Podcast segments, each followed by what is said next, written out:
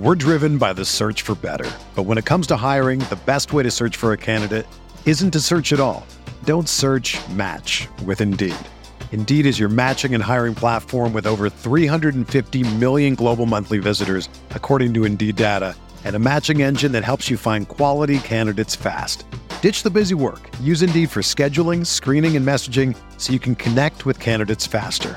Leveraging over 140 million qualifications and preferences every day, Indeed's matching engine is constantly learning from your preferences, so the more you use Indeed, the better it gets.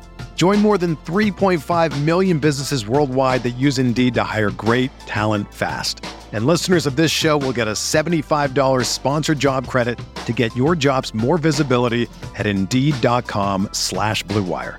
Just go to Indeed.com slash BlueWire right now and support our show by saying that you heard about Indeed on this podcast. That's Indeed.com slash BlueWire. Terms and conditions apply. Need to hire? You need Indeed.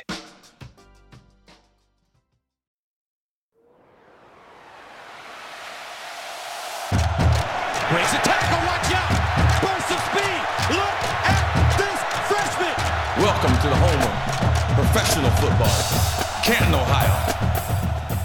Hello and welcome to another College to Canton podcast. I'm your host, Travis May, and uh, you, I'm joined today by my co-host, Stefan Lako. You can find me on Twitter at FF underscore Travis M or X, whatever it is. I'm never calling it X. It's just not going to happen. No. And you can find uh, Stefan at Stefan Lako on uh, the Dead Bird site. And uh, yeah, uh, we're just here to talk about some uh, college football players uh, that are about to break out this fall, some players that are uh, going too early, too late in drafts we're seeing for all of our fun fantasy football leagues that where you can actually start or roster college players.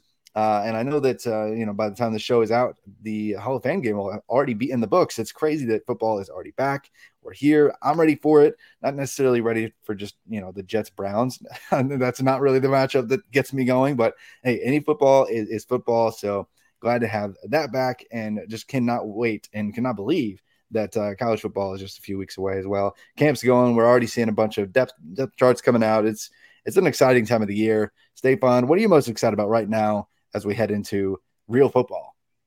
Um, Quinn Ewers getting officially getting the job. No more shenanigans that's, and that's what the, malarkey. the most the most exciting. That, that's that's what you're most. Here's okay. why. Here's why. So I was in the Netherlands for the last like two weeks, and obviously no one cares about college football there or the NFL there. Very few people, I should say. Some of our listeners are actually um, European, so uh, shout out to all of you. But um, so then coming back, like it being like uh, like people reporting to camp and all that stuff right as I came in, and then Joe Burrow got injured, and all of a sudden my Twitter timeline was like you'd scroll for like 10 minutes and it was the same clip with the same oh no god take my leg instead and i was like god damn it i'm so ready for football to start this is the worst Yeah. time of year this time Yeah. like we had all the draft hype and then us really big nerds get to do best ball stuff and do Devy drafts but now when everyone else is coming back online and we just have to see these clickbait articles and all this crap i'm just I need it to start, and not preseason either. So that's why Quinn Ewers getting the getting the nod out of the spring game is just good for everyone. We don't have to sit and talk about Arch Manning or Maalik Murphy or whatever. It's just Quinn's job, and it's going to be fantastic. Um, speaking of players that I'm really high on, he is he is my wide wide receiver. He is my quarterback three um, heading into the year. So um, I think Quinn Ewers is going to have a phenomenal season. I'm really excited. Did you see any of the highlights of the Texas spring game? Yeah, yeah, I, I did, and uh, I mean, a lot of people back in the spring actually got pumped about uh, Maalik Murphy, even just because Oh, of yeah, his, yeah, yeah. his potential, and so uh, it's been interesting just to see people kind of talk about that that uh, quarterback room and that, that team as a whole this offseason. I mean, I, not, basically nonstop. I just ingest as much uh, college football media as I possibly can, just to get every single angle uh, and every take and every insider piece of information that I possibly can. And there, people are all over the place in terms of uh, what uh, that team is going to look like exactly, like who who's going to be the most productive here and there at, at running back, or uh, or even like the the wide receiver two or three, who's going to be that type of player. Um, and some different differing takes in terms of how good the quarterback room is. Like right now, like are they Yeah. good enough to be to warrant the, the hype that they're getting yet again? Uh, but I think they're they're going to be a, a, lot of fun. One of the best. I think you and I are on the same page. They're going to be one of the what top five, seven offenses in the country if everything actually clicks like we think it's going to. As far as like from the real schools, yeah. Like as far as offenses that matter, yeah, they're going to be up there. And dude, Xavier Worthy looks clean. He looks ready to go. I like the depth in the running back room too. Like we're going to talk about players we keep drafting. Uh, yeah. One of them is in that backfield. I think uh, there's just a lot of depth. Uh, from what I hear, I'm not like a in the trenches guy, but um, my source in Austin tells me um, that the offensive line, uh, there's a lot of depth there as well, which is really good. So they should nice. have one of the best lines in the country. Which I mean, that's all you can ask for, right? Like if you have a strong offensive line, um, depth at running back, a phenomenal wide receiver and a quarterback room like theirs, yeah, you should be one of the best offenses in the country. Absolutely. Uh, so that that that I mean, we could talk about them for and Sark, baby. Sark is fun too. We can't forget about him. Yeah, absolutely. Well, I, I, guess we could talk about some of the players that we think are going to break out there, and some players that we're higher on in that offense before we kind of talk about some of the freshmen and our, our, our actual drafts, where we're identifying some players who we keep on finding ourselves drafting and, and you know, might be higher on or lower on than consensus uh, that we think could uh, be interesting players to watch this fall. But uh, that particular situation, it, Xavier Worthy is going to be, uh, as I continue to aggregate uh, a bunch of mock drafts uh, just for the, the day job and to, you know, gain a better understanding of what consensus value is on their top players. Worthy continues to be a first round pick, like in terms of all the mocks that I aggregate, he he continues to be um, in, in, just about every single uh, first round mock draft. And so I it's it, I know people are concerned about his weight, but he's going in in the first round in like 80 90 percent of all mock drafts right now. And I know it's really early. It's it's ahead of his final season or likely final final college season, but. Uh, you know, I've heard some buzz about his drops or concerns that were really just related to his hand injury last year. And uh, I think we're just going to be wowed by him. And it's been really cool to see him continue to develop. And if he does gel with Quinn, I, he might be the one player in this class that could threaten uh, going ahead of um, Egbuka. Probably not Marvin Harrison Jr. Like it's probably too late for that, but he could be in that wide receiver two mix. And so uh, we could see, you know, it, it, I wouldn't say it's a breakout year for him, but he hasn't had like that 1500 plus yard season yet. And uh, that would be fun if he actually put it together and absolutely wowed with uh, with viewers this year. Yeah, and I think what it's going to take is is that uh almost like that A dot being extended, and that's what I thought was really exciting about this. And I go, I know people get hyped up about spring games way too much, and I hate myself for what I'm about to do. But like they had this stupid long, like deep pass, um, yeah. and just where they just flies underneath it, catches it, and goes. Like it was just a mm-hmm. thing of beauty. And like I think if you can um, get Xavier Worthy to not be um, catching such short routes all the time, I think he can have an explosive year. And I think part of that was because Quinn Ewers was injured and out, and then injured came back a little bit too soon. I don't think he had the arm strength or, or whatever the reason was. They weren't going down the field quite as much. So um, yeah. I'm I'm really hopeful to see an increase there. Um, and there's enough other weapons on on that receiving in that receiving room. Like Neyor, I know has uh, just been cleared to play again. They've got Whittington, uh, Ja'Tavion Sanders at that kind of um, tight end hybrid slot receiver type guy. An explosive offense. Yeah, and you know, they I will, I will say they did air it out earlier on in, in the season. So after his uh, yeah. injury and, and Ewers' injury, uh, the game kind of changed because his A dot was like 23 yards downfield through, through the first three weeks of the season. Um, and that never just it never got back to where it was. Like there was a not game even close. Yeah, no, there was a game later in the year where it was like his A dot was like under five yards. Um, and, you know, it finished on the season because he had some uh, crazy, wild, uh, you know, outburst games with uh, some, you know, just consecutive deep shots. Uh, it, it, still was like almost 18 yards in terms of his average of target on the season, which is plenty fine, but um, it wasn't consistent. So if he right. finds that confidence and, and dominates in the deep game, we could see uh, a ridiculously productive season there out of him.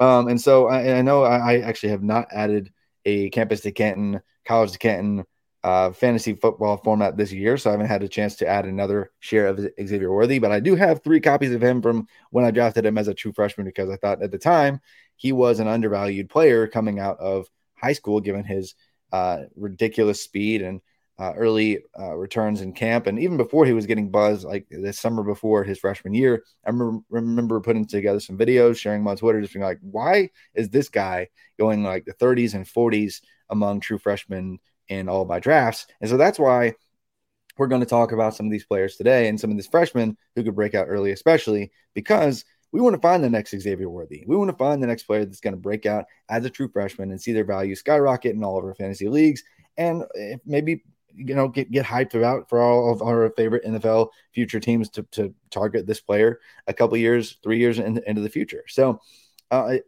I don't know how many drafts you have this year, how many leagues you're in exactly, but I'm in six campus Canton leagues and, and one bizarrely deep uh, draft where I have to basically draft players when they're freshmen or even before if I want to have them on the on, on my team. Um, and so like how many how many leagues are, are you in this year? I'm calculating that as we speak. Like how many? I do have a quick question for you. are you including? yeah. um Are we including leagues that are just college fantasy, no NFL implications as well? Sure. I mean, yeah, that works. I mean, for me, I'm I'm kind of thinking projecting to the pros since that's kind of what we do. But yeah. you know, in all the so, leagues, yeah, I'm excited because I'm doing one like just college fantasy league redraft. So like no one minds if you go out and get a senior quarterback that's not going to have great NFL capital uh, because you're going to put up crazy numbers like a Bo Nix, you know. Although, hey, yeah, Bo Nix might get some capital. We'll see. He might. No, I'm in. I'm in uh, six uh, college to campus leagues, and then the one redraft just college fantasy, and then of course a like eight Devy leagues. I'm in too many leagues, um, which is why yeah. I, I, I didn't like the this redraft one is the only one where I'm drafting players and like new players. Um, all these other leagues were the, the closet is bare. There's not a whole lot of assets left other than the incoming class. So mm-hmm. uh, all of those first two rounds are just all freshmen, and then maybe uh, maybe someone slipped through the cracks in, in, one or two of those leagues where you have not allowed people to have waivers. yeah, which we've talked. Well, hey, let's start at the top, the, like the top, like the the elite of the elite players. You you see going early in the rounds that you uh, find yourself drafting, and maybe players that are you know even though they're ranked really highly, you're still very high on. Like for me, um, I am very frustrated that I've not been able to get a single copy uh, of, of uh, Dante Moore this year because he is my number one player overall in this class. There's a very good chance that he has the, the starting job by season's end. We don't even know if he, he may have it early before the, the season even begins. Like we, we, we don't know just yet, but he's the five star. Uh, you know, he was committed to a, a couple of uh, buzz to, to go somewhere else, nowhere near on the West Coast for uh, quite some time, and then decided to go to UCLA, play for Chip Kelly. Um, you know, just absolutely balled at the All American game uh, back in uh, January. I got everyone hyped even even more so than we already were for what he could be. Um, and he, to me, he just looks like a, he's kind of ready to uh, break out immediately, which is not always common uh, for quarterbacks to just come in and, and, just ball out as, as true freshmen. But I, I wish I, I, I could have him in at least one league because I just haven't had the 1.01 anywhere. Uh, I haven't even had like a top three pick. I think that I've been able been able to make anywhere, and he's just always gone. Uh, and yet, I feel like that's that's underselling the hype that is the potential in Dante Moore. Like, is there anybody like you wish you could have more of that is just going way too early, and you think the hype is warranted? Is there anyone that I want more of? Sorry, I had to because we are talking about you same, same page. No, I have one. So I have a difficult, complicated relationship with Dante Moore. He he left my Oregon Ducks in the lurch and yeah. uh, and went to a rival. Well, kind of, not really, but um, we'll see if we are all in the Big Ten together next year. um, but uh, but no, he is. I, have only got one copy of him, and that's because I had like the the 102, and someone else just like I forget who went ahead of him. Oh, um, Malachi Nelson went ahead of him. Um, which yeah, committed to, of course, it. USC to get to go to go be the next Lincoln Riley quarterback. Right. I, I get, I get so, it, I get it. yeah, and I think I think they might have also had. Uh, I think that might be USC a USC fan as well. So there's yeah. a little bit more to it. So I only have one, but yeah, he's a guy who just looks electric. I was so excited when I thought he was going to be a Duck. Um, so it's it's a bummer that he's not, but he is someone that is um, awesome someone who I wish I would have um, at least a copy of, and it's kind of surprising that I don't, uh, is uh, Cedric Baxter. Speaking mm. of UT, um, yeah. I don't think, and, and, we'll talk more again about this backfield later.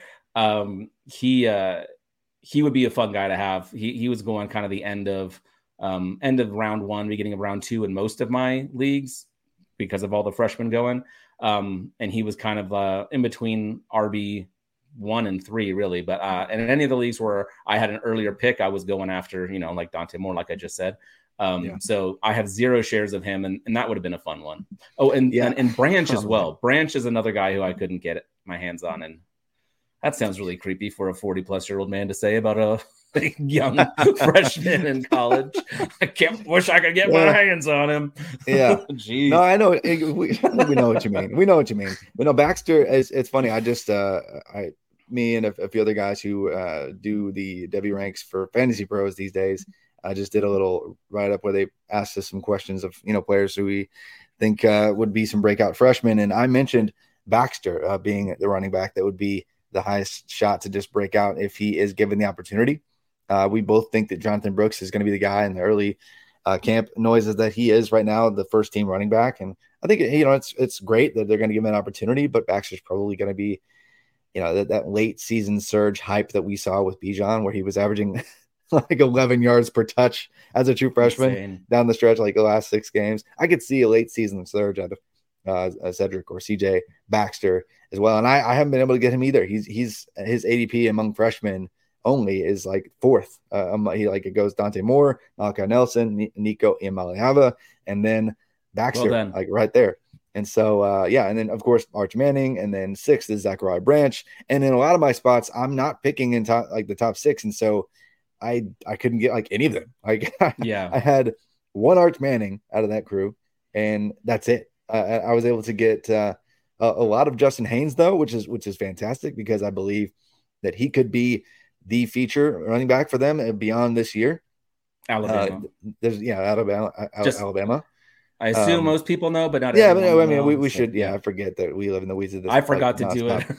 yeah, it's okay. I mean, like, because you know, Nico, of course, being the, the quarterback for Tennessee, Baxter going to running back, Texas, Arch Manning, of course, at Texas, Zachariah Branch, of course, at USC. But just Justice Haynes has been the hyped up five star freshman. He could have gone to Georgia uh, from Georgia, did, did not go to Georgia, decides to go to Alabama, and has been talked up nonstop.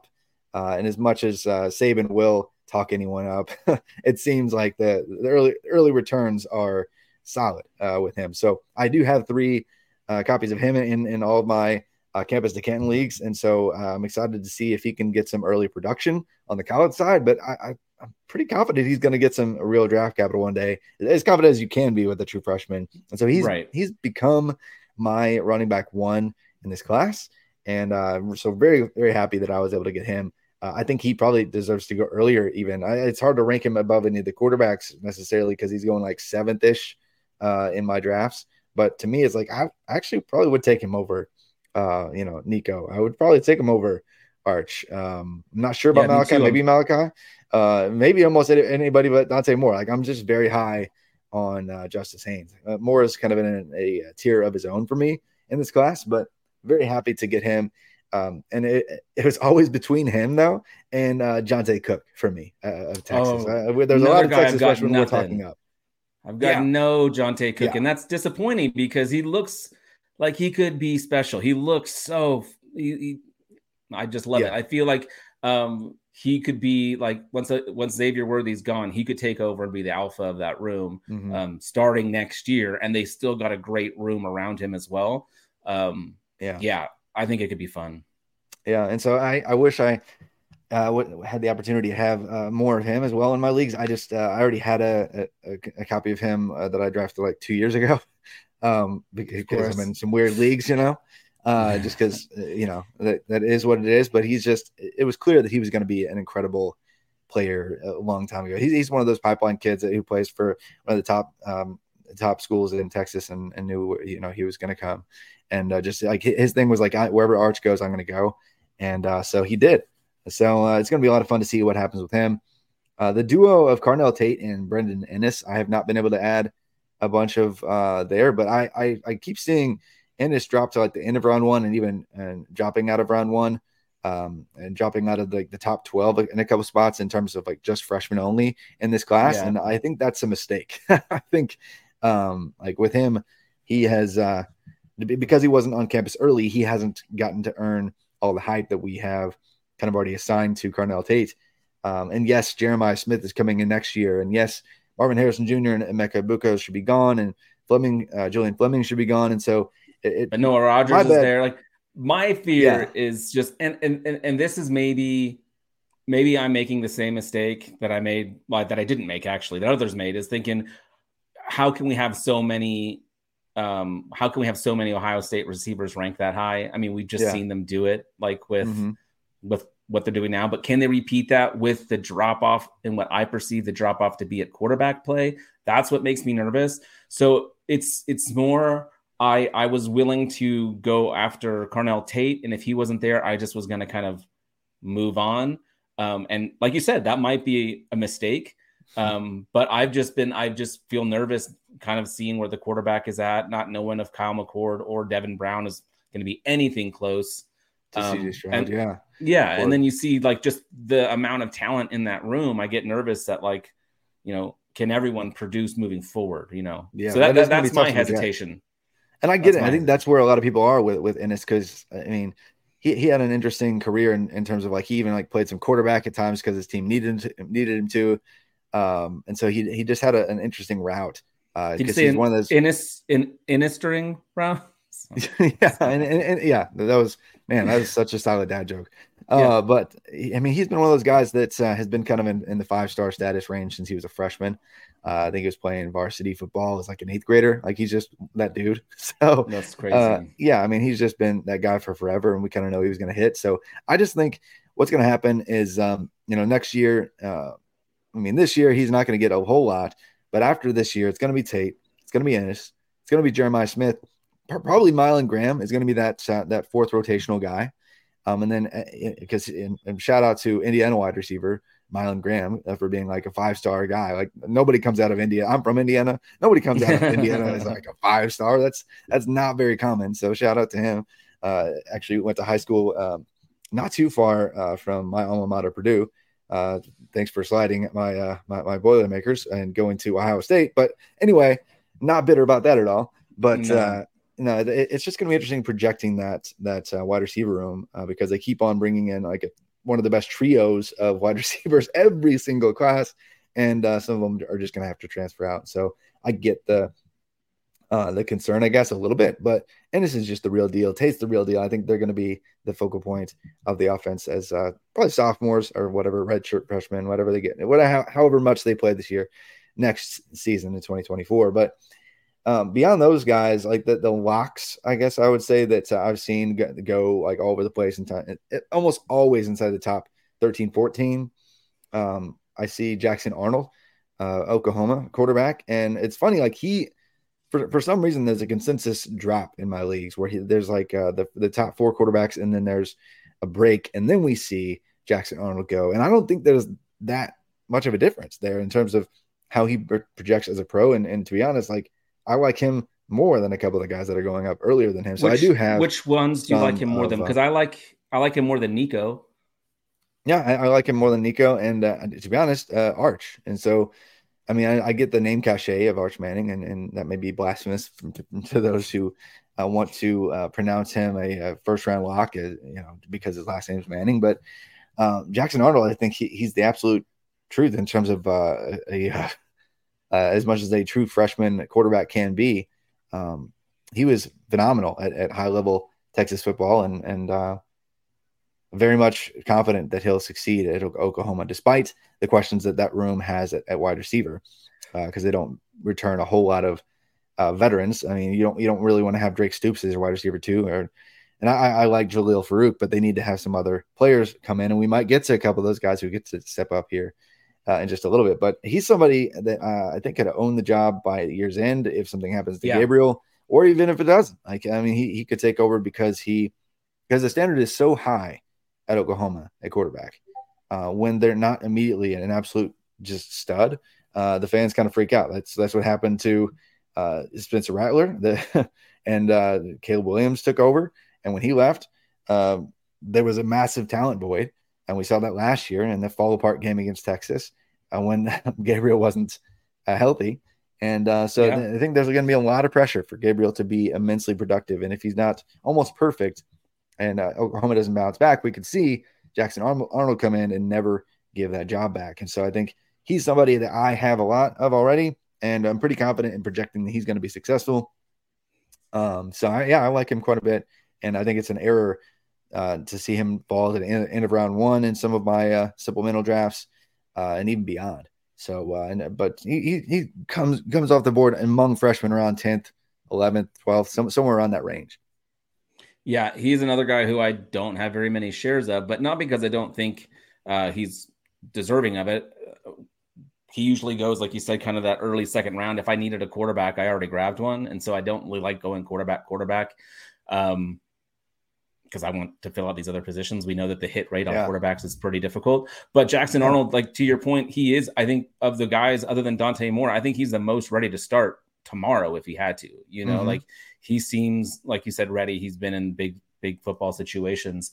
Um, the other guy that I wanted to talk about, and maybe you were going to get to him in just a minute, but I actually have quite a few shares. I he is uh, Rueben Owens for Texas A and M, Yeah. um, and, and he's a guy who I've been getting k- kind of right after Baxter and um, Haynes go. Uh, Rueben o- Owens, Texas A and M is there, and like De'Von Achane just had 232 touches last year, and he's what like five foot three, like. Yeah, he wasn't boy- exactly a feature back build, but uh, yeah, But my like Rueben Owens is is like five eleven. He's like two hundred pounds. Like he's big enough already to to get the work, and uh, I think he could be extremely exciting. So I have been. Um, he's probably of all the freshman running back. He's he's I have more shares of him than anyone else. yeah, uh, he and uh, Justice Haynes I have more of than anyone else in this class, and maybe it has to do with where I am going in drafts, but at the same time, like I'm pretty confident that uh, both are going to find success. Uh, a lot of people want to knock Rueben Owens for his age because he's already like 19 years old. Like he's going to be 20, I think, before he's, I guess he's done with his true freshman year. I think that's the timing. Um, so he's going to come out and he's going to be already, you know, an older back, even if he is an early declare. Um, but I don't really care. Like he's just, yeah, he's another We're one of those guys that we've seen coming for three years because he's been dominant for three years, uh, maybe maybe more. And uh, he's kind of already been a projected five star for a very long time. At, at at one point, I believe he was the consensus running back one in the class uh, for actually a good while, I believe, for maybe maybe over a year. Uh, it was probably, that was probably two years ago at this point. But Rueben Owens is, is an, an immense talent, and um, you know, it was a little bit of a surprise, I guess, uh, when he decommitted from uh, from Louisville and went to Texas A&M. But if he is the feature back there, that's that's a fantastic opportunity to just be absolutely fed. Uh, because Amari Daniels is not the truth. Like this is his third year. Uh, Le'Veon Moss, I don't, I don't really. I mean, collectively as a community, we we weren't high on him even last year. Like I have I have a share of of his from last year, but only because no one else wanted him, and I was right. I mean, he just why kept has on no one else taken him? I'll take And- him. Yeah, Yeah, and, and Rueben Owens is kind of like the end of the elite tier for me in, in this class. I was going to Uh, ask you to well, not necessarily, like, where I- sorry, not where I necessarily personally rank him, but where I see him uh, coming off the board, like it's just assumed, like okay, that's the end of the tier. Now let's go get the, the next best returning player. That's where the board goes quite often. Or Yeah, let's let's Yep, go get absolutely. Um yeah. And so and so it, I, I keep on grabbing him because I'm like I know that there's a collective community, uh, you know, change in, in how we perceive the, the the rankings board here. So I'm going to make sure I grab him because there's going to be a, a drop now. Uh, and, and really talent wise in terms of like pedigree and uh, projectability and opportunity for a lot of these players it's just it changes once you get past rueben owens like because he comes off the board 12th 13th 14th in a lot of spots for me. 15th in, in one league i think and among freshmen. Um, you know a little bit later uh, i think i grabbed him pick 20 or so in one one league overall because there were a couple big names uh, on the board for some reason. I think well, actually, actually I, I do know the league because it was the one league where I don't already have Trey Benson rostered, and- and he was selected in round one, of course, and that that shoved Rueben Rueben Yeah. Owens probably probably just one pick further enough to get to me because uh, I had a, a league mate reach out and be like, ah, "I knew you were going to do that," and take, Yeah, of course. and take Owens right there, and uh, they were bummed because they like picked two two picks later, but um yeah so i So how do you have those top three ranked? Does it go Haynes, Baxter, Owens for you? Yeah, it, it does. It goes Haynes, Baxter, Owens, but um, Owens and Baxter are kind of like right there. Um, and I go back and forth uh, on them, but I, I, think both could have an opportunity to break out. And you mentioned Achane's workload last year. He was the entire offense. Like no one else had more than 60 touches. He had 232.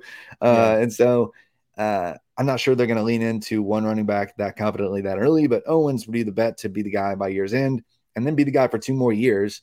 Um, and regardless of what his capital is in the end, uh, draft capital wise, like if you're that guy for Texas A&M, like think about how, how much hype Isaiah Spiller got. Like oh, despite oh, yeah. you know how things have gone for him on the NFL side, his value was sky high for three years essentially. So uh, the opportunity is very real for him to just have uh, peak peak value in all your campus to Canton leagues and uh, to just see some real hype. Yeah. We're driven by the search for better. But when it comes to hiring, the best way to search for a candidate isn't to search at all. Don't search match with Indeed. Indeed is your matching and hiring platform with over 350 million global monthly visitors, according to Indeed data, and a matching engine that helps you find quality candidates fast. Ditch the busy work. Use Indeed for scheduling, screening, and messaging so you can connect with candidates faster. Leveraging over 140 million qualifications and preferences every day, Indeed's matching engine is constantly learning from your preferences, so the more you use Indeed, the better it gets.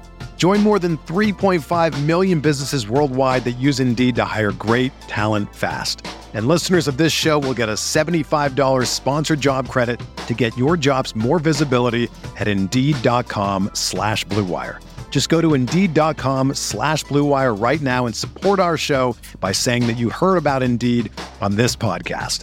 That's Indeed.com slash BlueWire. Terms and conditions apply. Need to hire? You need Indeed. Hey, it's Kaley Cuoco for Priceline. Ready to go to your happy place for a happy price? Well, why didn't you say so? Just download the Priceline app right now and save up to 60% on hotels. So, whether it's Cousin Kevin's Kazoo concert in Kansas City, go Kevin, or Becky's Bachelorette Bash in Bermuda, you never have to miss a trip ever again. So, download the Priceline app today. Your savings are waiting. Go to your happy place for a happy price. Go to your happy price, Priceline. I like it. Um, yeah. yeah, those from those from those upper echelon players, I think that's kind of where it ends. Who was a player for you that um, was like a returning, like a vet who was available in just a bunch of leagues? Like you mentioned, Trey Benson was available in one of them. Uh, yeah. Was there someone that like was getting pushed up to those high f- incoming five star freshmen? Um, any of those players like hanging yeah, Benson, out there that people? Benson was the exception. Like I said, I have him in I think almost all my leagues except for that one, maybe maybe one other that I don't have him all as well. But I, I have a, a, lot, which that's been fantastic. But another player I, I saw squeak through some was Devontez Walker, uh, transferred over from Kent State to uh, North Carolina, and the assumption is that he's going to be the focal point of that passing offense. Uh, there's there's at least by our community that's been the, the consensus for quite some time, and there's been buzz that that is going to be the case early early signs are that he should be the wide receiver one to pair with Drake Maye. And if that's the case, I get taking him early because in the leagues where he is available, he's been going like 14th ish off the board, uh, just outside of round one. Basically, people taking all these elite freshmen that I listed and then immediately thereafter pivoting to Devontez Walker. Um, and he's the one player that I, I see on, on, the board and available quite a bit. Uh, but uh, the, uh, the other guy that I've, I've seen is uh, Squirrel White um, yeah. Aquarius White, whatever you want to call him, uh, of Tennessee, because he should be, in theory, in the Jalin Hyatt role that just uh, won the Biletnikoff last year. And he similarly has elite deep speed. And Joe Milton can, you know, chuck it over them there mountains. And so uh, he can't do so accurately. And the only reason that he had a decent profile at all last year was because he hit Squirrel White on like two ridiculous deep balls and one other to Ramel Keyton, But uh, one specifically in, in the the uh, the Clemson game that was like a yard away from being a touchdown to Squirrel White was just absolutely baller play. Like Squirrel White, it was, it was a wide miss, like deep downfield from Joe Milton, and it, and it, panned out as a hit for him, but it was off the mark. I mean, you you can't overthrow uh, Squirrel White, and he almost did and missed him by like five or six yards to the left, but Squirrel, Squirrel White connected anyway because he made a diving layout play uh, on the horrible throw from Joe Milton downfield, and regardless of how inaccurate we believe Milton's still to be, there's going to be a lot of passing volume, that that tempo offense, and he's in, in the role that's going to have a bunch of free releases, a bunch of stacked releases, where he just gets some stuff underneath and can take it for YAC, or you know just pressures a, a, a safety that gets uh, misassigned to him over the slot. So uh, I really am excited just to see how that scheme um, pumps up White's uh, volume this year, and he could be one of the most productive wide receivers in college. So I get why he was going inside like the top 20, 25 picks of all my drafts, despite him being super undersized, because he has ridiculous speed, uh, uh an incredible true freshman production profile in terms of yards per route run, uh, among some other things like yards per team passage for freshman standards. So, um, yeah, I, am actually high on his pro prospects beyond him just being a really productive college uh, asset for for the college side of uh, uh, campus to Canton leagues as well. So those two players are the the one one two punch that I saw be available in almost all my leagues uh, because of uh, their lower pedigree. Um, last year, as as a true freshman, Square White was, and then of course you don't often hype up a Kent State wide receiver, so that's why Montez uh, Walker was available. Yeah. Um, Bucky Irving, uh, Marquise Irving is a guy who's been available in in a million leagues, um, and he's going to again lead Oregon's backfield. Uh, he is someone who, if you're looking for production on the college side, he's someone who is going to be able to um, step right in. He's going to have a lot of touchdowns, he's going to have a lot of yards, he's going to be involved in the passing game. So Bucky Irving was a guy that, to me, if if I missed, or even if I missed, if because I don't even think some of those freshman running backs that we talked about earlier are going to have a ton of production this year. Um, like mm-hmm. we said, Baxter's probably not even going to start. Um, so a guy like Bucky Irving for this year, man, I think he's going to be very productive. So I, I did pick him up because uh, he was available just about everywhere. Yeah, and, and uh, I know you like your Oregon players too, so that's that's a lot of fun for you, I'm sure. But yeah, yeah. I, I, was able to get. Uh, I, I, didn't even mention how many. I, I was only able to get one of Devontez because he went uh, significantly earlier than Squirrel, but I was able to add a, a few Squirrel White shares as, um, just because he was kind of going just a little bit later. And as yeah. soon as I saw some of the veterans flying off the board, I was like, okay, I have to take him right here. Like this is if I'm going to have him, this is where I got to draft him. And so I was glad uh, to add him to the team. So hopefully that works out. But um, uh, were there any other running backs besides Bucky Irving? Because he was somebody that I, I, saw a couple times that was available, but you know he was he was rostered in a couple spots already as well. Yeah, I mean, another guy that I have a ton of is who the backfield we've been talking about all mm-hmm. episode, and that's I uh, got Jonathan Brooks. I oh, mean, nice. he is the the returning, the leading returning running back for Texas. Like he had more carries than Jaydon Blue. Uh, yeah, like Baxter, I think is going to be like you said involved later. But Jonathan Brooks, I mean, if he put, puts together a solid year, he could bounce uh, to the NFL, get not great but okay capital because I, I, do think he'll have a thousand yards rushing and you know eight plus touchdowns and continue to average over six yards a carry. I, I think he's going to be very productive in this Texas offense. We talked about the offensive line earlier. We talked about the receiving weapons they have. Like I think it's you couldn't put me there and be successful, but you could put any of those guys there and they'll be successful. Yeah, absolutely. So yeah, I got a lot of Jonathan Brooks as well. Nice. I, I yeah, I don't I didn't find myself drafting uh, a bunch of uh, returning veteran running backs, but I will say I in uh, some one of my very old leagues because uh, when we first started making up these campus to Canton format leagues, we didn't have any waivers at all, and so like J, you know Jaydn Ott was actually available because he was not taken in one about, of the leagues. I wanted to ask about him and Damien Martinez specifically. Um, yeah, because there was yeah there was a little bit of a groundswell from some people in the community last year that uh, were higher on Martinez, so he was drafted in most spots already. Um, but Jaydn Ott was somebody who was completely overlooked in basically all my leagues to start the year, and the ones that that have waivers, he was snatched up like right away. Right. Uh, he was, you know, breaking out in like what week one or two last fall for California, and I think it was, but part of the concern uh, with him was just, hey, it's California, like they're they're really bad. um, right and even this year, like he was dropping beyond the Devontez Walker range when he was available, uh, beyond like even a couple other high pedigree uh, true freshmen. And so to me, it was just like no brainer. Like take a super productive guy in college, uh, who actually he was a four star. It's not like he was uh, he wasn't a high four star, but it's not like he was a nobody coming into college. Uh, so I think so. Where do you not, kind of slot him in?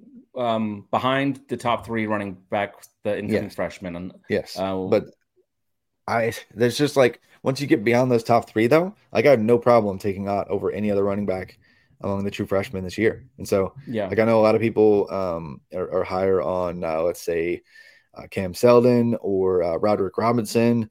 Uh, Seldon, of course, uh, being like the athlete slash wide receiver slash running back who's probably going to be running back at Tennessee, and then Roderick Robinson being a Georgia running back uh, coming in to that uh, that that helmet is is, is great for capital. It, it seems, um, and uh, he's already kind of like what 225, 230 pounds, and so Yeah, he's, big, kind of six, he's six built. one. So I, yeah. I, I get it, but there's, there's a good chance that uh, he does absolutely nothing whatsoever this year. Like he's probably running back five ish for them right now. Actually, if you have been paying attention to uh, the camp rotations and news right now, um, you know, behind Milton, Edwards, uh, Branson Robinson, and uh, what's his name, Cash, uh, is it Jones? What's his face? And so they're like, they're he may be even like he may be a guy that basically doesn't even get a snap for most of the year at, all, um, which is not great. And then beyond this year, let's let's assume uh, Daijun Edwards and uh, Milton are gone. Then Branson Robinson's the feature back, and yeah.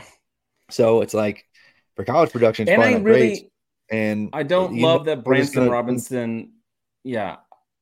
You know, I they're don't just love going to Branson Robinson either. it, right? Yeah. yeah, It's a it's a it's been something that I've been avoiding just because I'm Mhm. like uh it just seems too too messy and uh, I don't I don't really see a path to Yeah. college production and I don't see a path to like NFL relevancy either. So Yeah. Yeah. It's tough because I like uh, Roderick Robinson. He's got some size. I'm not sure about his long speed. Um, the verified numbers aren't uh, super crazy for him. I don't believe either.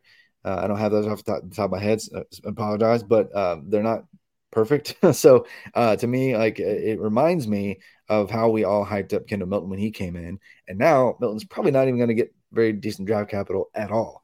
Um, and we just kind of liked him because he went to Georgia. He had some size coming in, but he also actually had some speed uh, questions uh, coming in. And Georgia's just going to keep on adding, adding dudes. Like that's what they do at running back. Um, and so if, if there's not a guy that's better than him already there, again, Branson Robinson or otherwise, uh, they're going to be uh, bring another guy in next year. I know Yeah. they don't have a, uh, you know, guys that would automatically be, uh, uh, I guess, quote, quote unquote, recruited over him right now, uh, committed in the class, but you know that they will even if it isn't a, a perfect running back class. And then even beyond that, I know this is super deep, but this kid named Jabri Wallace Coleman, uh, who's actually committed to Georgia already for 2025, um, he should be the absolute truth. And so uh, he's probably going to be somebody who comes in and immediately pushes uh, Robinson if he's not already, you know, in line to be a starter at that point. So there's just it's a really competitive backfield, and he looks like the running back five or six. So I don't I don't get reaching for Roderick Robinson, like, and he is going like top 20 in all my drafts. And so I just can't, can't get him. I think there's one where he didn't, and I just kept on letting him, him drop anyway. It's not like I don't like necessarily like him. I guess I just like him less than a lot of people in my leagues because they just assume that he's going to be a beast because he went to Georgia, I guess. But um, yeah, so I, I, I, I, not to say, um, I guess the original question was about Jaydn Ott versus a bunch of the other guys. And so I think I, I prefer Ott to Seldon because I'm not sure what the running back position even really looks like upside wise in, in Tennessee's offense. Uh, it hasn't been perfect thus far. Uh, and I, I like him more than Robinson. I like him uh, more than uh, let's see some other uh, other guys in, in the class. Coco Um, Cabana, Nicole Cabana. yeah, really, just about everybody else except those three. So yeah, if Yeah. he's available, um, yeah, it makes sense to target Otten. I think he's going to continue to blow up because some people thought that Byron Cardwell, who just transferred there, might eat into his workload. Cardwell is now out for the year. Uh, Oh, I didn't see that. Oh man, Yeah, he's a former so- Oregon guy. Yeah, and so and then Justin Williams transferred out of Tennessee.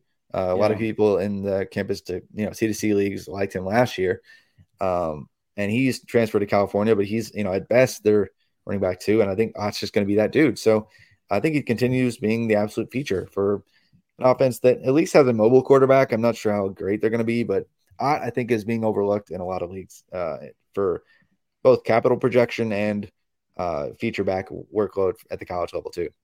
Yeah, um, I like that. I think that's uh, actionable right there because I think you can still get Ott for pretty cheap. Yeah, you can um, go for trade most for people. a bunch of people that Yeah. uh, they, they think Devin Neal's going to be a thing, you know? So it's like, yeah, Yeah. and so, yeah. That's another guy I've got very uh, zero shares of. yeah. But um, Neal, any but- wide receivers that uh, uh, uh, like, I, I know um, some people are probably screaming at us because they like have their favorite wide receiver that has top end pedigree that they uh, you know are taking um, rather high. Uh, uh, some guys I, I see that I don't have any of, but they go early in all my drafts. Uh, are Jurrion Dickey, uh, your your duck I have Uh, zero shares because I don't want to take him as in an the Oregon first fan. round. Interesting. Okay. I don't want to take him in the first round. Yeah. Um, and if if I'm picking late in the second, he's gone already. So yeah, Yeah. got zero shares, which is unfortunate. I missed him by one. I was in I- Mhm. like the 206 or something was like one of the earliest ones I was picking. Yeah. Um, and yeah, I was so disappointed.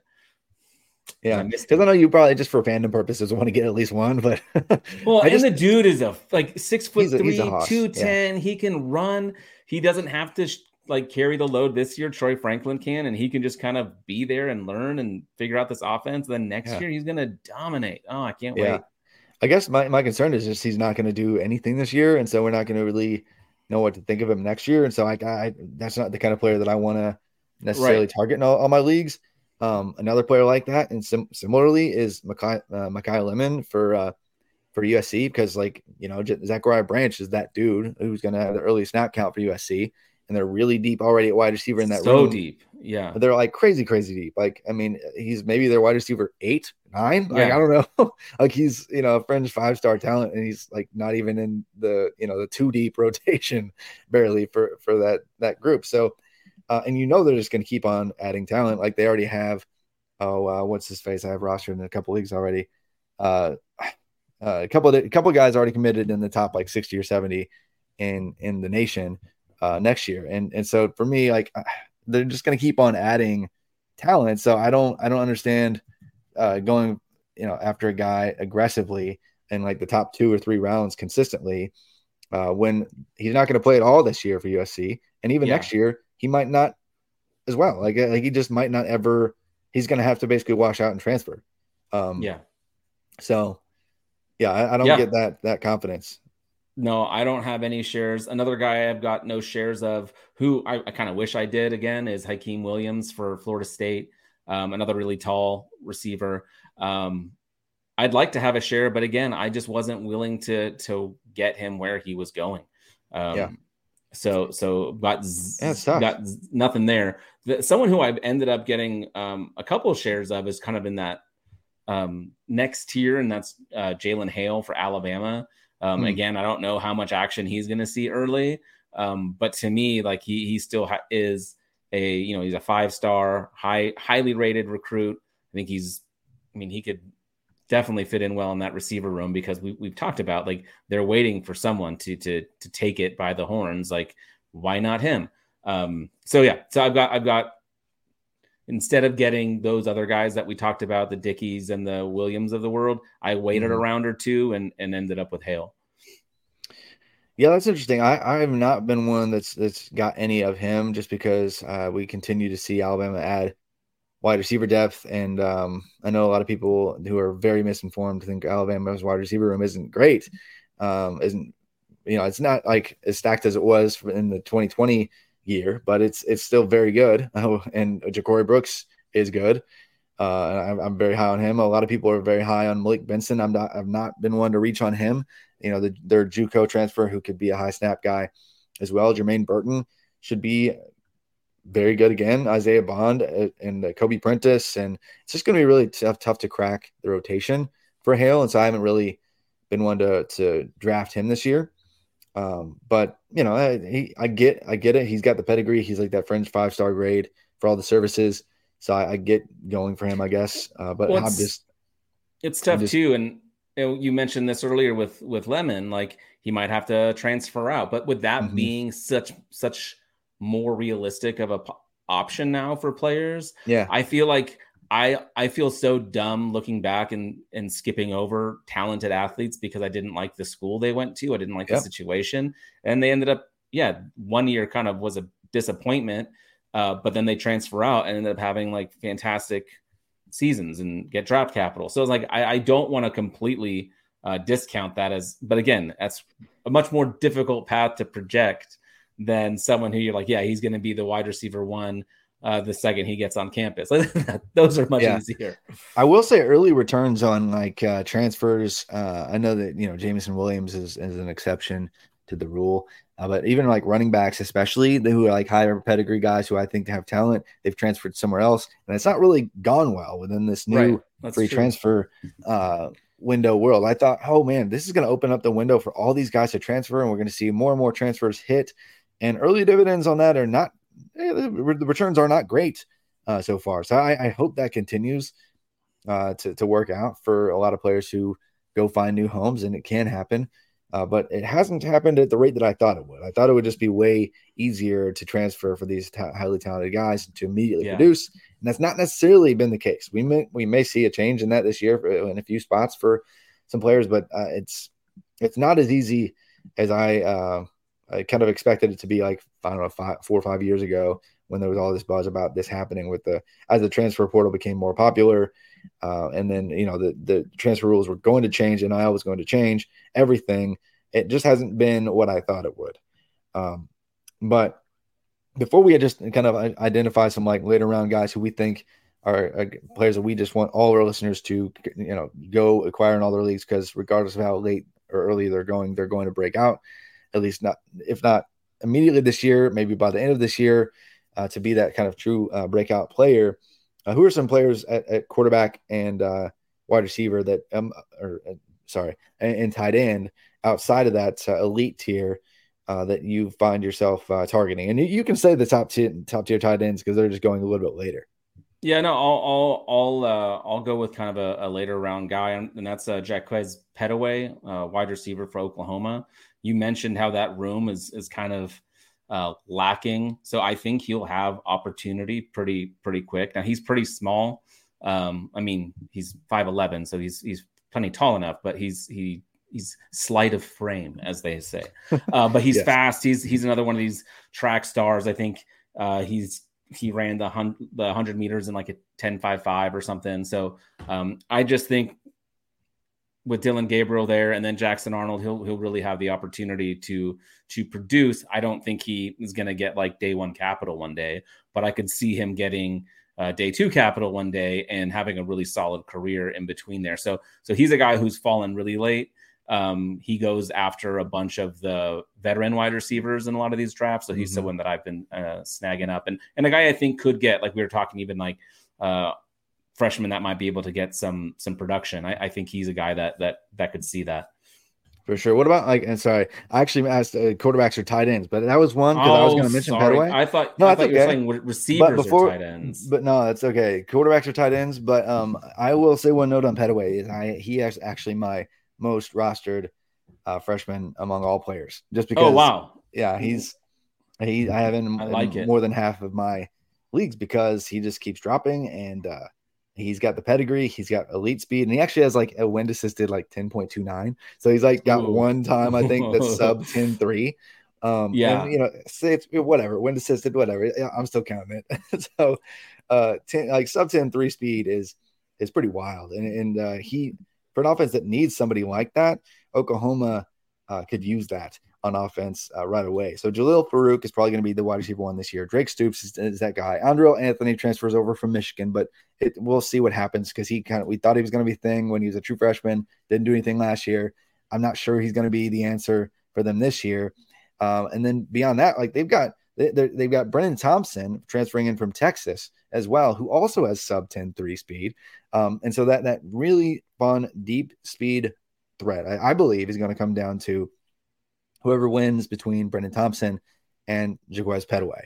And what's fun is I have like five shares of Thomas and Thompson, or no, like five of each, I think. so Well, that's perfect. regardless of who works out, like you know, some of my rosters are going to be sad that they both can't work out. Maybe they both work out, but I kind of own that role in that offense uh, yeah, for for uh, college fantasy purposes. So if one of them hits, that's fantastic for me. And they both have pedigree and speed, and uh, they're in a spot where they could produce this year if they kind of earn that uh, kind of speedster role uh, to stretch the field vertically. yeah, So- and I uh, yeah. So I I'm sorry for not answering the right question. No, you're good. I'm glad you mentioned him because that was actually Um, going to be my one player. I was going to say, hey, he's going in like the 40s among freshmen this year, which is absolutely just incorrect. Like that is this like Yeah. it's, it, it reminds me of the Xavier the Xavier Worthy situation in that like he didn't have a perfect path, but it was like, hey, he could be a starter this year. Um, and now I will say by like fall camp, like early fall camp, Worthy was like, hey, he's he's he's gonna be the real deal. There, there hasn't been that buzz for Pettaway just yet. Um, but uh, similarly, like he, he was he was not a player who was with the team early. And so he came in and just proved himself in the first couple of weeks of camp and was like, Hey, I'm that dude, like put me on the field. And so that's Brendan, Brendan Thompson or Jacob Bedaway. Uh, that role could be really fun in an offense with uh, Dillon Gabriel healthy, maybe, or Jackson Arnold at the helm, like Right. it, wh- which, whichever. And so um, that that's going to be a lot of fun to to see who breaks out in that role to stretch the field vertically. And, and it's and not to say Farooq doesn't have speed either, because he he was like a four three six guy in terms of his verified numbers as well. That's just like they haven't necessarily utilized him in that way. So they Well, they have had- a bunch of speed, but uh, Yeah. he's also like that end around guy that, that does a bunch of underneath yak stuff, and I think that'll they'll kind of continue to do that. And so um, it's just going to Yeah. be fun to see what that offense does in, in year two under under uh, Venables. Without Brayden Willis, their tight end Yeah. playing quarterback at times. I mean, come on now, like that happened. Or, or, or- yeah, or General General Booty, or you know, any Yeah, of the other guys. Get out of Oh, here with yeah. that nonsense. Um, Mhm. But some some some quarterbacks that we haven't mentioned. Um, a guy that we talked about when uh, before we kicked off the show is uh, Chris Vizzina uh, from Clemson, sitting behind Oh, Vizzina? Klubnik. Yeah, Yeah. him going late, and then the other guy is um, Chiles, Aidan Chiles at Oregon State. A Mm. lot of nice uh, camp buzz coming out of him through like the spring game and uh, just practice reports and stuff like that. Uh, he he's getting quite quite a bit of buzz, and and those guys um, kind of go all over the place in the leagues I've been in. Um, so I'm not sure what other people.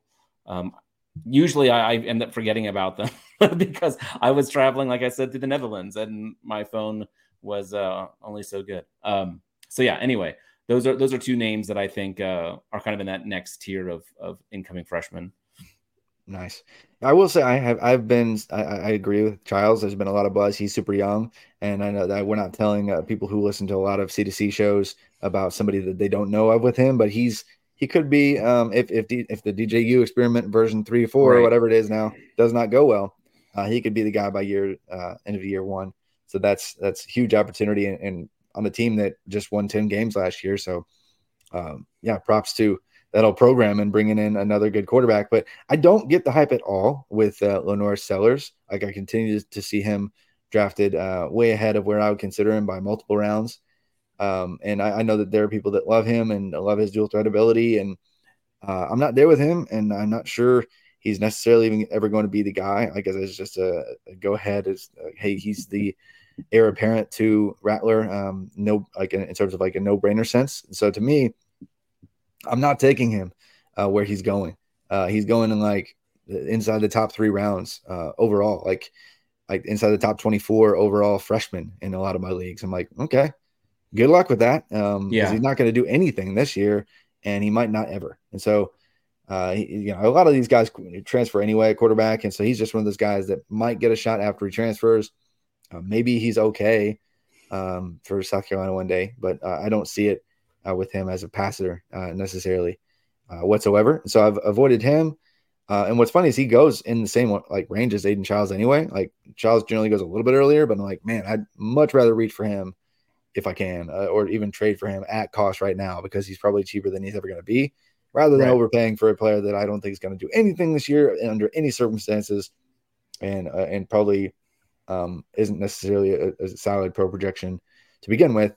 Um, other guys I'm avoiding, like Sam Leavitt, Michigan State, like he's not going to be the guy this year, probably not not next year, like maybe never. Like, and he's going all over the place, like ranging from like uh, inside the top top 20 freshmen to like you know like 70th. Like people are way all, all over the place with him, so I just wouldn't be the guy that's uh, that, that's reaching for Sam Leavitt uh, or even uh, Austin Navas out of Oregon. Sorry about that. He's going. No, I I mean, I, I don't he's think you going a lot should. earlier than I think, um, and so I don't get don't get that much uh, at all. Uh, I would much rather wait a little bit and and take Austin Simmons, who's not even in Fran, Fantrax's system yet, because uh, I, I missed them a couple times, but I, I think I've got uh, three of him already because uh, he was supposed to be in the class of 2025, but uh, he graduated high school early, way early. I might add, with a 5.34 GPA. Jeez, Um, good for and he's yeah, he's he's pretty well set on. Hey, look, I want to be, I, I want to basically have my graduate degree done.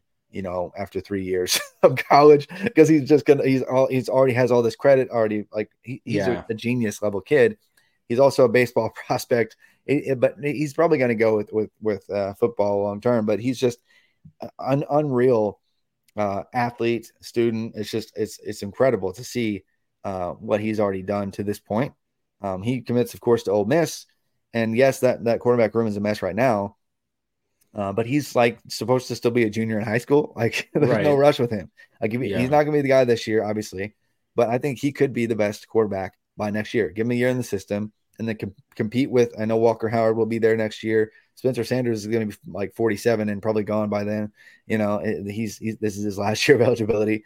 Um, and so yeah, it's it's just it- it's an interesting spot for him to just kind of sit and learn because he's basically, I mean, he's he's a high schooler right now Yeah. who's just jumping two years ahead uh, to get to to get to college, um, and that's a pretty cool story. Uh, but I think that there's, there's a very good chance in year two uh, he is that guy, and so for me, um, I'm seeing him go way late. One because the players that are like failed to be in in Fantrax yeah, uh, they get uh, forgotten. always go later. Yeah, they get forgotten. And so he's going like in, in like the 50s and 60s among freshmen. Um, and he was actually a top 60 or 70 player right now uh, compared to all the 2025 prospects. And yet this year, like by the services, are like, oh, he's young. Let's just put him outside the top 250 and their updated ranks with where they put him. And it's like, I don't get that at all. Like he's better than Yeah. almost all these quarterbacks already. And he's like a year or two younger than some of them. So I would much rather get him much later or target him in a trade. I know somebody who probably drafted him is okay waiting and it's tough to acquire tough to acquire via trade, but it's like, oh, just over, overpay with some of these guys that are going earlier if you want. Like, uh, I'm, I'm okay doing that because he's a much better talent. He's a genius. he's just Yeah, a lot sign me up. Yep. Sign me up. That's good. But and then the obvious, it's I, I, was- I- we didn't even cover tight ends, but uh, is there any other tight end that you're? I know you drafted Deuce Robinson because he's a I've got a lot monster. of Deuce. I've got a lot of Deuce Robinson because when I would all those other freshman players would be gone, um, and I didn't really want to get a vet yet. He was the best guy, and again, he wasn't Yeah. in fan tracks either, so people yeah, kind of forget about Yeah. him too. Um, I was like, surely he's been picked by now. So I, I was Yeah. getting him in the either the end of the second or sometimes the third round, um, which is Nice. earlier than I usually grab tight end. But um, I've also got very few tight ends in my on my college side, so I uh, Mhm. I needed some help, so I didn't mind spending up a little bit and hopefully have a little bit of production for the next three years. That's awesome. Yeah. And I, I was uh, where you took him in a couple of leagues where we're in it together. I was like, oh, dang it. I wanted to get at least one somewhere. And you took him like right before I would. So thank you for that. But You're welcome. uh, yeah, Nyckoles Harbor, though, the other, that was the uh, other one, yeah. I mean, I, I he's not really tight end uh, and he's not really an, uh, a wide receiver either. He's not really an edge rusher either. He's he, the positional ambiguity with him is what made him a value everywhere because we knew coming in like he, he wants to be like a, a freaking astrophysicist or whatever. Uh, he's he's also a genius uh, and also has sub 10 3 speed. Like he's just a, a track star.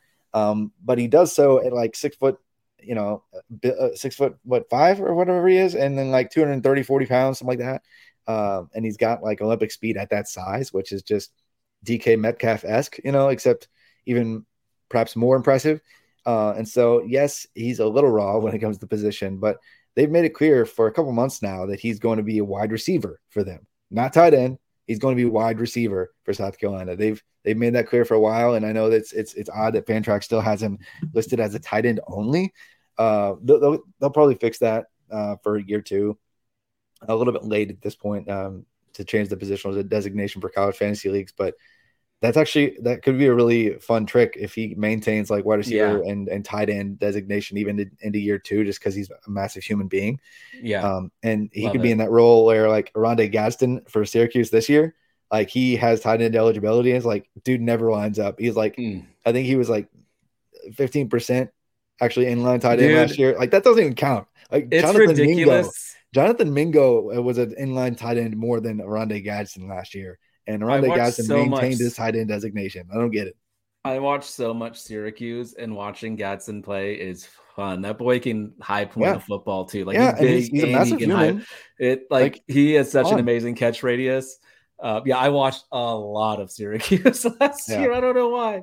And we probably would have Oh. mentioned him already, but like he, he's already broken out. Like he's not like a breakout guy. Like he was available in a couple spots where there weren't waivers uh, for me, so I Right. actually grabbed him in one anyway. But um, yeah, that's if he maintained that dual eligibility that is uh, Nyckoles Harbor for. South Carolina, that would be amazing. And this year he's a tight end only for Fantrax, so it's like if he breaks out right away, I don't think that's going to be the case because they already have like Simon and and uh, and Knox there at tight end, but um. Oh, I, I'm acting like he's going to be a tight end, but like eh, they're basically a big slot in how they utilize. Um, well, Simon's probably going to be big, big slot in his utilization anyway. But uh, Juice Wells on the outside, Nyckoles Harbor maybe a big slot by year's end. I don't know. Like it could be interesting if he's like uh you know, when the college fantasy playoffs come around and Harbor's like the the big slot and maybe the second most or most productive uh, guy. Yeah. who knows? Like that's quite a projection, but he's just somebody He's who's fun. an absolute freak athlete, athlete who is going to show up day one and just be able to moss anybody on the field because he's the best athlete on eh, on either team. And so, like, Yeah. It- I just I and he fell like outside the top fifteen every time, outside the top twenty among freshmen. Um, often like he was his ADP among freshmen was like twenty point two five in my leagues, and so I'm like, okay, so I grabbed him up, up when I could, and I, I know he's, he's gonna be a little raw, but man, if he if he figures out If he uh, how to play wide receiver, uh, Yeah. oh my gosh, because Yeah. he has DK Metcalf kind of upside, uh, maybe even maybe even higher. So uh, just could not avoid uh, adding him anywhere that I could. But uh, two more players for you uh, that are kind of lower uh, ADP uh, freshmen that you think could could break out uh, in year one, or um, you know Oh man. at least maybe uh, for a stint where there there's somebody who's seeing their value rise immensely. Um, I mean, oh, true freshman. I I'm- I don't know if I'm ready for two more. I think I Here, could give you you one though, while you're give while me you're one while I while I'm scrolling through this, and then uh, and then I'll be ready for Okay. you. So another player that I um, I'm not sure how much uh, market share he's going to warrant uh, right away, uh, but the LSU receiving room um, there's Malik Nabers and then a bunch of options. I know they have Kyren Lacy they they brought in. Uh, they've got a bunch of guys who uh, are okay. like they lost uh, who's what's his face Bech or Bech uh, who transferred to Yeah. uh, TCU. Uh, Mason Taylor he, he was kind of like their de facto wide receiver two at times at, at tight end anyway last year, but Boutte is gone. Uh, and know they still have Brian Thomas Jr. Um, but uh, yeah, I, to me, it's like, hey, there's there's a prime opportunity for him to come in and be the wide receiver two alongside uh, Malik Nabers. And so uh, Jalen Brown uh, is the LSU wide receiver who I see actually go after Shelton Sampson this year because Shelton Sampson is the other high pedigree wide receiver. He's got a little bit, you know, quote unquote better size. He's like 6'2 or 6'3. Uh, but Jalen Brown is 5'11, 170. So people that are like, oh man, he's he's too small. He's not going to succeed or whatever. Uh, but he actually he's been that dude for a very long time. Like he's been fringe five star talent for three years already as a recruit, and uh, only recently was shoved down like around the top 60 or 70 range for most of the re- recruiting services, just because he never really filled out with his size. I think that was the main concern. But to me, he's like he's got all the traits. He's been a dominant force for three years in high school. has has fun production metrics there. Uh, did did so against uh, solid competition as well. And so to me, he's going to come in and be ready to beat out all these guys right away. And yet he's going in like the 40s as well with uh, Jaquaize Pettaway. And so those two wide receivers, I have more more so uh, more more copies of than any any other this year, just because they were cheaper everywhere. So I was like, "Mm, okay, I'll just keep on adding them. Uh, and I almost had 100% on on Jalen Brown. So it's like uh, he and Petaway. I Like, like I almost it. had 100% because like uh, I, I can't not take him because he's got high pedigree. He has uh, like one of the best opportunities in a program that keeps sending wide receivers to the league. And so, um, yeah, sign me up for for Jalen Brown. I like it. I'm going to go a little deeper. I do have one copy of uh, of Brown. Must have been in a league that we're not in together. But I'm going to go a little deep here. I'm going to go to Missouri with Joshua Manning, big guy, six foot three. There's, um, I mean, we know Luther Burden's there, but outside of him, there's not a whole lot. Theo Wease came in, but we're not exactly sure what he's going to be. Uh, their leading receiver um, transferred out to Georgia. He's not there, uh, Dominic Lovett. Uh, so I, I, like Joshua Manning. He, he's another uh, fast guy. Um, he was being uh, recruited by a lot of SEC teams.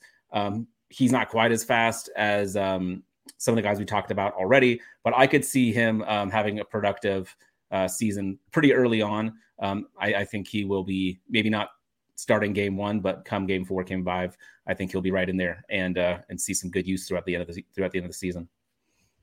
Nice, I like it.